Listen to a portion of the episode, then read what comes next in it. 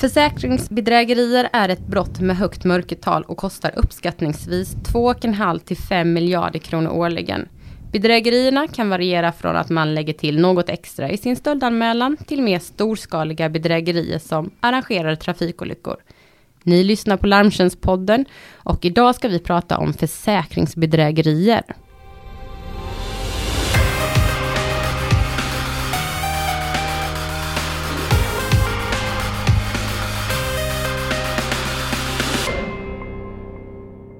Välkomna till Larmtjänstpodden avsnitt 6. Mitt namn är Åsa Sönneby och jag jobbar på Larmtjänst. I den här podden så berör vi olika områden inom brott och brottsbekämpning. Podden finns att ladda hem på iTunes, Soundcloud och podcast-appen. Tycker man att man saknar någonting så kan man mejla till larmtjänstpodden larmtjänst.se. Men nu så kör vi igång med dagens avsnitt och idag har jag två stycken gäster i studion. Det är Göran Kellner från försäkringsbolaget If och Mats Galvenius från Larmtjänst. Hej! Hej! Hej Åsa! Hej! Vi kan börja med kanske att eh, vi presenterar talarna. Göran, kan du kort presentera dig? Mm. Ja, jag är nordisk utredningschef på If skadeförsäkring och jag ansvarar då för en ganska stor utredningsenhet i fyra länder. Och eh, vi är tillsammans då 58 utredare. Det, vi har haft tjänsten ett år nu. Mats, välkommen tillbaka. Du har ju tidigare haft en kort presentation, men du får gärna ta, ta om det. Ja, jag är alltså VD för Larmtjänst som är ett bolag som jobbar för att stödja försäkringsbranschen i att bekämpa försäkringsrelaterad brottslighet, det vill säga stölder och bedrägerier. Vi är åtta personer som arbetar på Larmtjänst. Mm.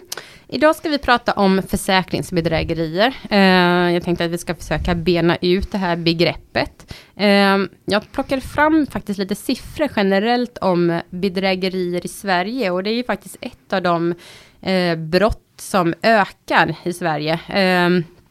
Tittar man på den senaste tioårsperioden så har eh, de anmälda bedrägeribrotten eh, nästan tredubblats. Under 2015 anmäldes cirka 185 000 bedrägeribrott och bedrägeribrotten eh, utgjorde faktiskt 12 procent av alla eh, anmälda brott under 2015. Och här ligger ju även försäkringsbedrägerierna. Eh, Mats, eh, vad, eh, hur, mycket, hur, stor, hur mycket betalas ut varje år? Ja, de svenska skadeförsäkringsbolagen betalar ut ungefär 50 miljarder kronor om året i ersättning för de skador som eh, deras kunder har råkat ut för.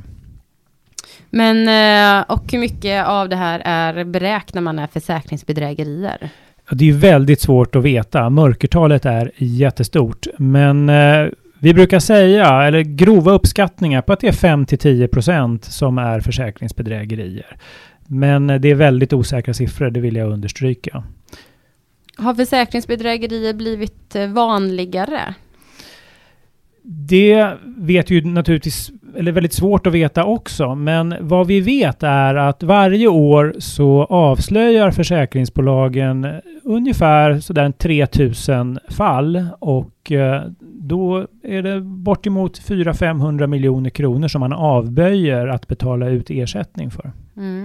Eh, det är intressant också för att jag tittar också igen på statistik från Brå, när vi tittade på anmälningar och där ser man ju ganska tydligt att stöldbrotten minskar och bedrägeribrotten eh, ökar. Man ser en form av förflyttning av brottsligheten. Eh, och det ser vi faktiskt i vår efterlysningsstatistik också på Larmtjänst. Eh, Göran, vad är ett försäkringsbedrägeri? Kan vi, kan vi bena ut det här begreppet? Jag tycker det är en väldigt intressant frågeställning. Där, för man, man måste på något sätt dela upp eh, försäkringsrelaterade bedrägerier i några delar. Och det Mats eh, återgav, det är ju korrekt. Eh, men det är också skadebedrägerierna man kallar det så. Där man tittar på försäkringsfall som antingen är uppdiktade, förstorade eller överdrivna krav och så vidare. Men i den här delen så får man inte glömma själva premiebedrägerierna. Där man alltså lämnar fel uppgifter. Försäkringsbolagen får stå en högre risk. Vi har ett system som gör det möjligt att man eh, köper försäkring utan att betala premien. Men försäkringsbolagen får stå risken i x antal dygn. Mm. Och det kostar väldigt mycket pengar. Mm. Väger man in sen in bilden liksom med de deklarationer man gör i samband med tecknandet. Så är det också en otrolig eh, del så att säga av det hela. Som man inte har full koll på. Det är enklare att relatera till själva skadefallen. För det vet vi. X skadefall, X utredningar görs och X miljoner blir avböjda som Mats sa nyss då. Vad, vad skulle man, kan man ge lite exempel på vad ett försäkringsbedrägeri är? Alltså, om man tittar på den stora massan då så är ju den absolut största delen av det vi har sett då eh, försäkringsbedrägerier eller som också forskningen, den lilla som har gjorts då som visar att absoluta majoriteten av de skadorna de är ju små skador så att säga. Att man kanske lägger till eh, saker i sin Ja. stöldanmälan eller Det är ett vad? bra exempel. och Det, är Ja. ett, det är ett äkta skadefall i botten. Mm. Och sen plussar man på saker som man Mm. påstår att man har blivit av med. Men som i själva verket att man inte har det. Mm. Men tittar man då på ungefär 80% av alla bedrägerier så är det sådana så kallade mindre bedrägerier. På Mm. engelska säger man soft fraud. Det låter lite klatschigt. Men, eh, men tittar man på de här 20% då som är helriggade, de här stora försäkringsfallen som oftast vi som utredare tittar på. Då vänder man på den ekvationen så motsvarar det ungefär 80% av utgifterna för Mm. bedrägerier som vi ser då. Vad kan ett sånt här lite större bedrägeri, de här stora kostnaderna, vad kan ett sånt bedrägeri eh, innebära? Alltså det som kostar mest alla kategorier det är olika bränder. Mm. Där man anlägger brand då, uppsåtligen och medvetet för att få ut ersättning. Det kostar ju enorma summor per år det här. Och det gäller även för försäkringsskador precis som privata. Eh, tar man sen fejkade personskador som vi har haft några exempel på genom åren då. Då visar ju verkligheten att det i några få fall har det varit enorma summor då som har varit risk som skulle ha gått ut om man inte hade upptäckt det. Mm. Och det kan jag flagga för redan nu, att vi kommer börja året med att faktiskt gå igenom ett ärende med en större eh, ärende, eh, när det gäller livförsäkringar. Mm. Eh, Mats, hur, eh, vi pratar ju om de här lite större kostnaderna, men hur påverkar bedrägerier eh, samhället? Ja, för att privat försäkring ska fungera så bygger det faktiskt på att folk är ärliga. Därför att eh, försäkring, det är ju att kollektivet står en risk, en finansiell risk som du kanske som enskild individ inte klarar av. Det vill säga, det kan vara svårt, eller det, för de flesta människor skulle det vara oerhört jobbigt om man skulle behöva finansiera återuppbyggnaden av ett hus som har brunnit ner. Men det måste ju vara så att kollektivet, att, att eh, eh, de enskilda kunderna är ärliga. För annars så måste ju du stå kostnaden för de oärliga kunderna också. De som gör sina bedrägerier. Och det, det är om det blir så att folk börjar betrakta den privata försäkringen som en slags bankomat där man bara ska hämta ut pengar, då kommer ju systemet förr eller senare kollapsa. Premierna stiger, lastar över kostnaderna på de ärliga kunderna som till slut inte kommer att få råd att betala överhuvudtaget. Så det är väldigt allvarligt. Mm. Ja, jag vill återanknyta till det Mats är inne på nu. Om man tittar i världen eller bara i Europa så är inte försäkring en självklarhet som alla människor kan få köpa. Men i Norden är det så. Att vi har faktiskt lagerrätt att en försäkring som finns på marknaden, den ska alla ha rätt att köpa eller teckna, vilket ord man väljer. Och det måste vi vara väldigt rädda om. För att försäkring får inte bli en lyxvara. Nej. I, I Norden nu och framförallt i Sverige med andra länder. Vi har ju enormt fina produkter för en förhållandevis låg kostnad. Även om man, det kostar ju pengar naturligtvis. Men tittar man på hur mycket skydd man får i relation till den premie man idag lägger. Så är det ett otroligt bra, värdefullt skydd som alla människor får.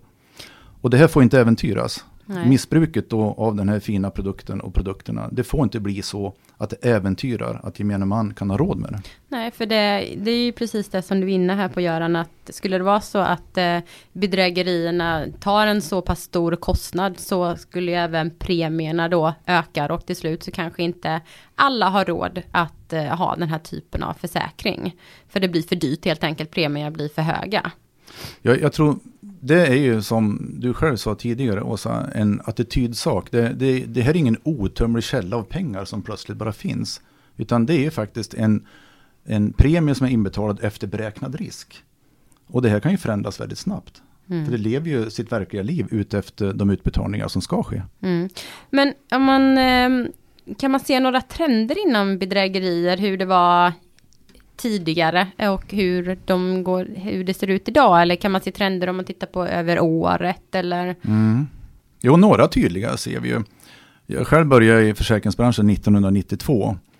Och då hade man tryckt upp sådana flotta affischer, kommer jag ihåg. Att 9,5 bilar som brinner gör det på ensliga skogsvägar eller grusgrupper, om jag minns det rätt. Och det var ett fenomen i sig då. Så man kan ju säga så här att alla bilar som brann, de allra flesta, mellan 1897 när vi registrerade första personbilen, till ungefär 2007, då var bränder ofta förknippade med bilstöld. Mm. Men i takt med att uh, stöldskydden blev så pass mycket bättre och bättre, så kunde man då inte hävda stöld, för det var ju det momentet man gick på då när man utredde. Mm. Och det var då vi såg det fenomenet med anlagda bilbränder istället. Och det blev ju som en, formligen en explosion mellan 2007 och framåt fortfarande. Mm. Mm. Mats, eh, försäkringsbranschen eh, tar ju även fram eh, årligen en rapport där man tittar på försäkringsbedrägerier och avböjda skador som man kallar det. Ehm, vad, inom vilka försäkringar sker flest bedrägerier?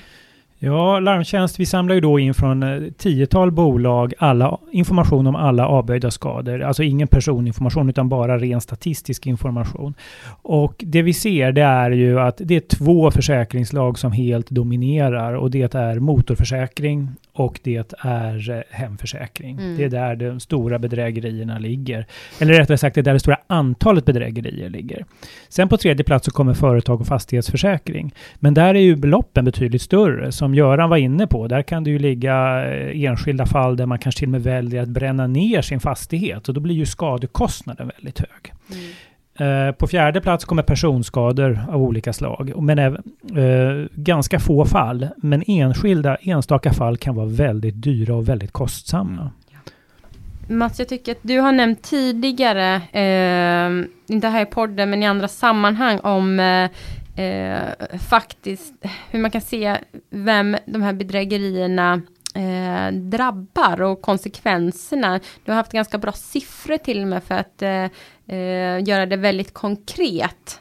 Eh, just det här med att eh, du har tagit en vanlig familj som du har räknat lite på.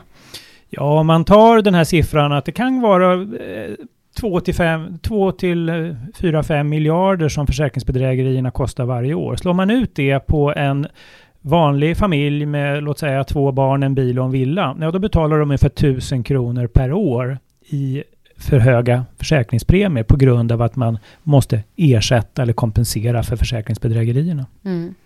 Ja, det, och det är allvarligt. Och det är väldigt mycket onödiga pengar. Och jag, jag, tror att om man skulle fråga tusen personer så är det fritt på stan. Och så frågar de så här. Eh, av tusen kronor, hur många hundralappar tycker du är okej okay att gå till försäkringsbedrägerier? Så jag har väldigt svårt att tro att så väldigt många i vart fall skulle tycka att jo men det är nog okej okay med 200 spänn. Jag tror ingen gör det. Nej. Och, och, där har man grunden också till attitydsfrågan. Att det här, det här går ju faktiskt att begränsa väldigt kraftigt. Om alla tar sitt eget beslut. Om det är okej okay eller inte okej. Okay. Om man börjar i den ändan. Mm. Och jag tror innerst inne att de flesta tycker att det är inte okej. Okay. man ska inte tolerera det här. Va? Nej, det finns ju faktiskt, eh, jag vet att Länsförsäkringar gjorde en eh, attitydsundersökning, eh, om det var förra året tror jag det var faktiskt som genomförde det. Och det var väldigt många som faktiskt var väldigt positiva till att försäkringsbolagen hade utredningsavdelningar mm. eh, för att motverka att faktiskt de själva skulle bli drabbade av eh, premierhöjningar. Eh, så att där såg man ändå en positiv attityd eh, till att man faktiskt tittar lite extra på det här. För mig är det fundamentet till varför jag brinner för mitt jobb. Eh, för vi måste komma ihåg en sak som också är lika sant som mycket annat det vi nämner nu. Och det är att de allra flesta kunder är ärliga. Mm. För vore inte det så, då skulle vi faktiskt inte ha någon business. Vi skulle inte fungera. Och för att förtjäna de ärliga kundernas förtroende så har vi ett otroligt stort och viktigt uppdrag som utredare. Och det är att vi står faktiskt för deras bästa. Mm. Ja, och det, det brinner jag för, att mm. Eh, förtjäna deras förtroende. Eh, men eh, om vi tittar på vilka är det egentligen som eh, begår de här försäkringsbedrägerierna? Finns det någon Ja, vi har ju vår årliga statistikrapport som då bygger på statistik över avböjda skador som kommer in från försäkringsbolagen. Och där kan vi se att det framförallt är yngre personer som eh, får sina skador avböjda. 80-talisterna väldigt mycket. Eh, även män är klart överrepresenterade. Uh, och sen kan man ju se att det är storstadsregionerna också, alltså personer från storstadsregionerna är överrepresenterade. Vad gäller de unga så tycker jag det är intressant, där kan vi ju se i sådana här attitydundersökningar att många av de unga förstår ju faktiskt inte ens att bedrägerierna drabbar dem själva eller sina, deras kompisar genom högre premier. Så här finns det ju väldigt mycket att arbeta på attitydmässigt för att få ut att det här är ju inte så att man stjäl från någon annan, utan man stjäl ju faktiskt från sig själv och sina kompisar när man mm. begår ett försäkringsbedrägeri.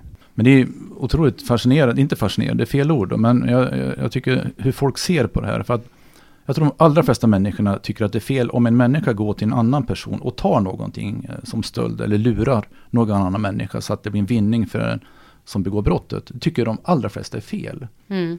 Men försäkringsbolagen sammantaget, det finns liksom inget identifierbart brottsoffer.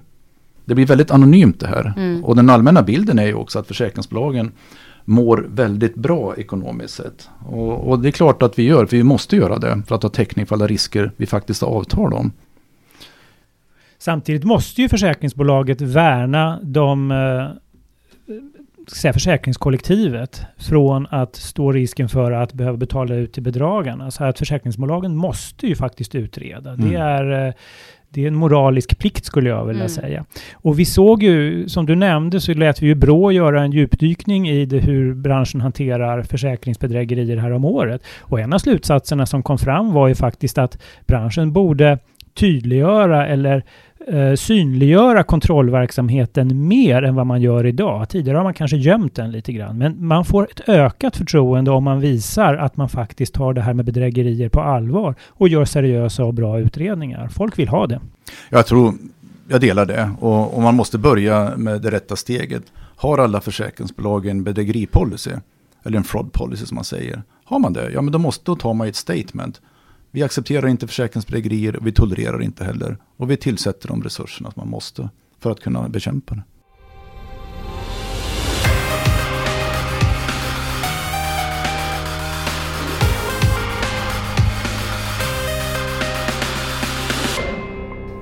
Ja, Göran, du var inne på som sagt eh, utredningsavdelningarna på de olika försäkringsbolagen. Skulle du inte kort eller skulle du inte kunna prata lite om hur man faktiskt på försäkringsbolagen jobbar mot utredningar? Hur går det, hur går det till när man får in ett case och när tar utredningsavdelningen över? Och... Jag tror de senaste 20-30 åren så har vi nog jobbat ganska traditionellt kan man säga. Mm. Att man utreder ett skadefall när man ser att det är oklarheter helt enkelt, eller frågetecken i ett försäkringsfall.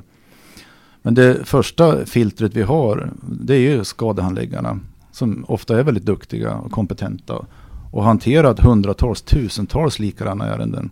Och den bästa parametern man ska utgå ifrån det är att utgå från att allt är som det ska vara. Och det är först då man ser saker som triggar emot. Och det här är en ständig kommunikation. Eh, man kan ju titta statistiskt också. Är det sannolikt att tro att en person få tre bilstölder på ett år och så vidare. Mm. Det, alltså, det är mycket sunt förnuft i det här också. Men det mesta upptäcker man ju också i dialogerna. Vad som är det mest logiska? Att man, man pratar om proportioner också. Att uh, om du får inbrott i en bil då och det har legat vissa mindre saker där. Ja, det är ju så i de allra flesta fall. Men om man plötsligt haft X saker för 84 000 i bilen under lite märkliga omständigheter. Ja, det är klart att man måste titta närmare på sådana. Jag säger inte att det är omöjligt att det inte har skett. Nej. Men vårt jobb är att utreda om det har skett eller inte.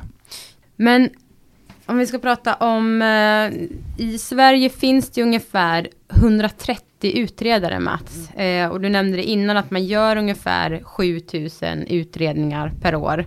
Eh, och många av, av de stora försäkringsbolagen har ju som sagt eh, utredningsenheter för att bekämpa den här typen av den här brottsligheten. Eh, Mats, du var också inne lite på att Brå har faktiskt tagit fram en rapport där de har kommit med rekommendationer vad branschen kan göra. Vad, hur jobbar branschen eh, mer mot försäkringsbedrägerier? Ja, det viktigaste det tror jag är att vi har ett gemensamt skadeanmälningsregister, GSR. Vad är det? Ja, alla, i princip alla försäkringsskador, eh, vissa parametrar i det går in i ett gemensamt register och det kommer då från alla bolag. Och det gör att eh, man kan då gemensamt följa om det så att inte samma skada, att man får betal utbetalning från flera bolag för samma skada. Man kan ju också se om det finns kanske någon individ med väldigt många skador och då kan ju det vara en flagga för att göra en utredning. Och det här är då ett branschgemensamt system som har funnits sedan början av 2000-talet och eh, där har vi naturligtvis Datainspektionens tillstånd att ha och eh, det får inte användas i premiesyfte eller för att neka någon försäkring, utan det får bara användas efter att en skada har skett och för att välja ut utredningsfall. Mm. Så det skulle jag säga, det är det viktigaste branschgemensamma arbetet. Men sen har ju vi på Larmtjänst, vi tillhandahåller vissa branschgemensamma tjänster till bolagen så att, för att stödja deras utredningsverksamhet. Och där ingår bland annat eh, en del eh, Eh, kriminaltekniska tjänster. Vi kan göra dokumentanalyser, vi, kan, vi har specialister som kan göra brandorsaksutredningar, fordonstekniska utredningar eh, och inbrottsutredningar. Den typen av kompetens som det kan vara lite för dyrt för, bolag, för varje bolag att ha enskilt. Mm. Sen eh, därutöver så samlar vi in den här statistiken varje år. Vi gör eh, bedrägerirapport som vi publicerar, försöker få lite medieuppmärksamhet kring, arbetar mycket med lobbying och påverkan. Eh, och så har vi vår tipshantering. Eh, vi får in tips. Det kanske mer är tips kring stulet gods och så, men även tips kring bedrägerier får vi ju. Och så har vi vår tipstelefon 020 325 325. Vad, eh, om vi ser till, eh, om man begår ett försäkringsbedrägeri, vad, hur ser det ut, eh, hur ser straffskalorna ut? Ja, de fall vi har tittat på, jag kommer ihåg Mats och jag inte debatterade, vi, jo, vi debatterade i en tv, ett tv-inslag en gång på det där. Och då stack vi ut hakan lite grann då och sa att vad krävs det mer än att man har passerat gränsen för ett grovt, ett försök till grovt försäkringsbedrägeri? När det handlar om de exempelvis med 47 miljonerna. Då är det straff, maxstraffet över åtta år om jag kommer rätt. Och straffet tror är det sex, är det sex, sex år. Ja, just det. Ja. Och det här blev två år drygt någonting ja. om jag kommer ihåg rätt nu. Tre år. Tre år, ja, tack Åsa. Kom nästan upp i halva. Ja, det kom nästan upp i halva. 47 miljoner. Ja, men om det skulle vara 147 miljoner då? Skulle det ha varit fyra och ett halvt år då? Eller liknande? Alltså, det är ofrånkomligt, man, man måste våga, och debatt, våga ställa frågorna och våga debattera det etiska i det här. Mm. Jag menar, det är fortfarande så att det är lika mycket ett brott fast försäkringsbolaget är målsägare. Mm. Men det, jag tror det smyger sig in lite grann det här att man ställer ganska höga krav på oss vad vi betalar och hur vi betalar och till vilka vi betalar. Jag tror vi får det emot oss lite grann. Mm. Men jag tycker ändå det är viktigt att komma ihåg att eh, försäkringsbedrägeri är ett brott med väldigt stränga straff i straffskalan. Mm. Sen är det problematiskt att domstolarna nästan alltid bara dömer ut i den lägsta delen av den straffskalan. Det är sällan vi ser fängelsedomar för försäkringsbedrägerier och om det är, ja då är det oftast villkorlig dom. Jag menar, meningen med att utdöma ett straff, det har ju två meningar. Det ena är individpreventionen, då man ska avhålla individen från att göra inte om det här. Men det andra är faktiskt den allmänna preventionen, att folk ska förstå att gör man så här så får det eh, ganska starka konsekvenser. Och det talar ju faktiskt emot det du säger Mats, att det är så. För det är fakta och verklighet. Mm. Att man ofta väljer det lägre segmentet då i straff. Och vi lät ju Brå eh, analysera vilka det är som begår eh, försäkringsbedrägerier. Och det stora flertalet av bedrägerierna begås ju, det är tillfällighetspersoner som ja, de får ett tillfälle, de har fått en skada, kanske gör en påplussning eller så. Där kan jag i och för sig förstå att man kanske inte första gången eh, får ett fängelsestraff. Mm. Men man hittade också en liten grupp väldigt brottsaktiva som gör brott på brott på brott och där försäkringsbedrägerierna blir liksom en del i deras eh, brottsliga verksamhet, ibland även organiserade verksamhet. Men inte ens där döms det ut fängelsestraff. Men det är mer av anledningen att det konsumeras. De är så brottsaktiva mm. så att det här har för lågt brotts eller straffvärde. Så att då blir det inget straff på just det här brottet. Nej, nej. Mm. Men tittar vi på, eh, varje år görs, görs det ungefär 300 eh, polisanmälningar eh, gällande försäkringsbedrägerier. Eh, majoriteten kommer ju från försäkringsbolagen, några kommer faktiskt från polisen själva. Mm. Men sen så är det ju även om, eh, det, sen så är det ju så att det är väldigt få av de här polisanmälningarna som faktiskt eh, leder till, leder någon vart, leder till ett åtal. Eh, vad beror det på? Varför är det så många polisanmälningar som läggs ner på vägen?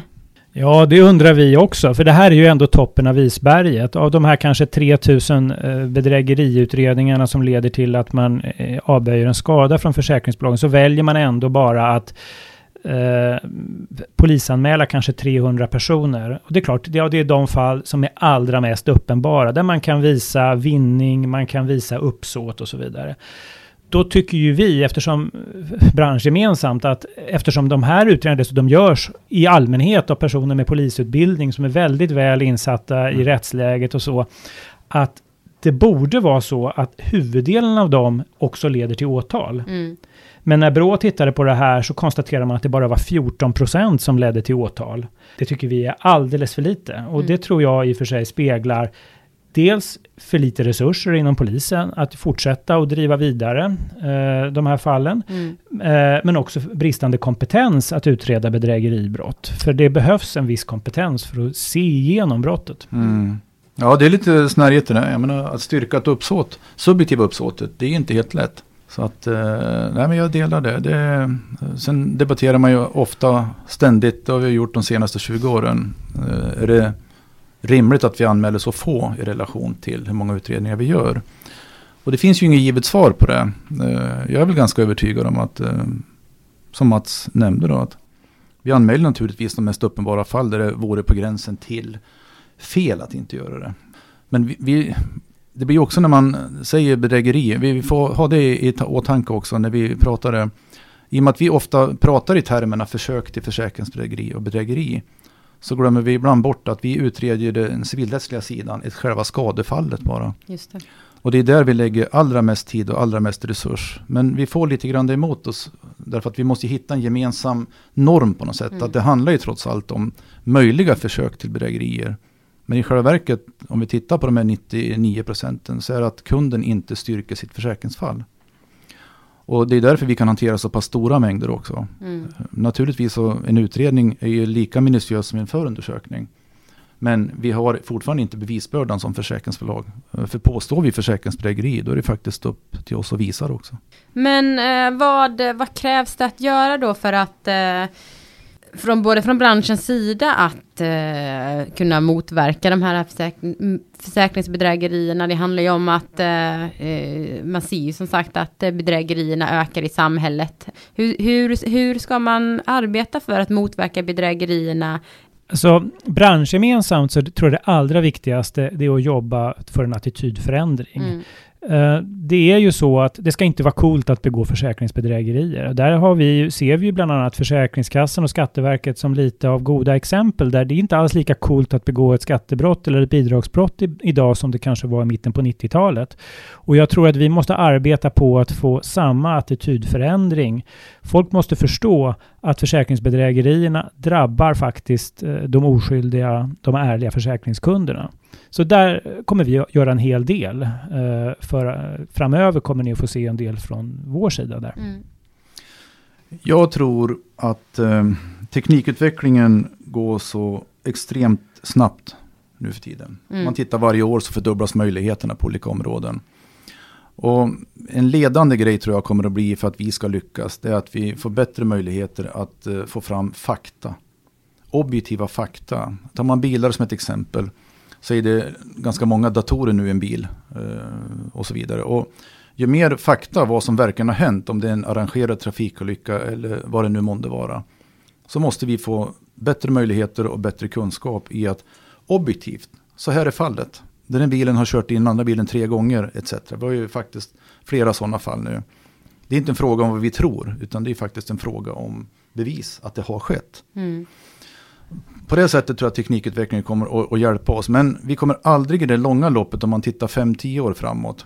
För möjligheterna kommer också fördubblas och tripplas hela tiden. Hur man kan dölja identiteter, man kan koppla ihop olika it-system för att eh, är det en människa bakom skadefallet eller inte.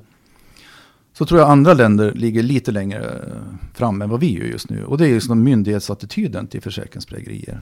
I vissa länder ser man det här som ett samhällsproblem mer än som ett försäkringsbolagsproblem. Mm.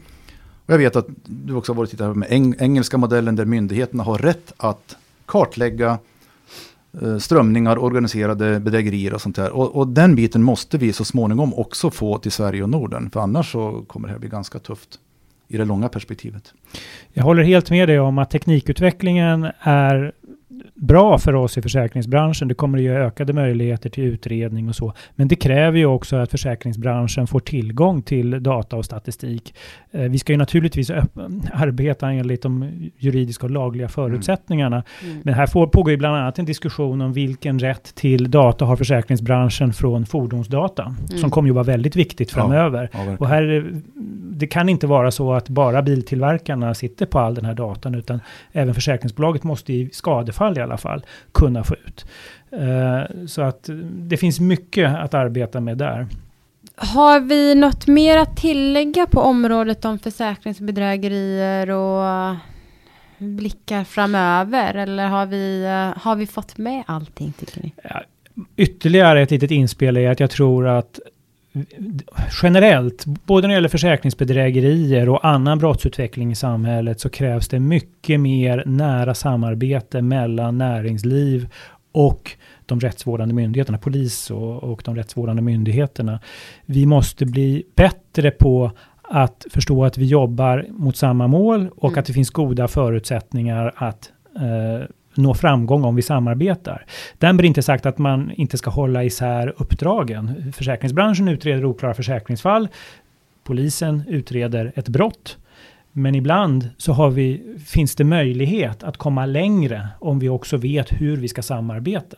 Jag tror också att eh, det, vi måste bli otroligt mycket bättre på, jag, jag, kan inte säga nu exakt hur vi ska göra det, men ett mål att arbeta för det är att komma fram till de förebyggande delarna som är så tydliga, så klara. Så att en viss procent, en viss andel av de som tänker sig begå den här typen av verksamhet eller brott inte gör det. Mm. För att så tydliga ska vi vara, vilka möjligheter vi har, vilken teknik vi använder. Och den teknik som finns ute på marknaden, den måste vi också kunna få använda.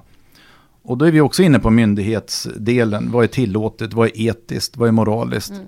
Men vi kommer att behöva hjälp som försäkringsbolag och framförallt som utredningsenheter i framtiden. Att man får inte glömma det syfte varför vi är där. Jag repeterar det gärna. Det är faktiskt för att skydda de goda kunderna. Och det är ett uppdrag vi har.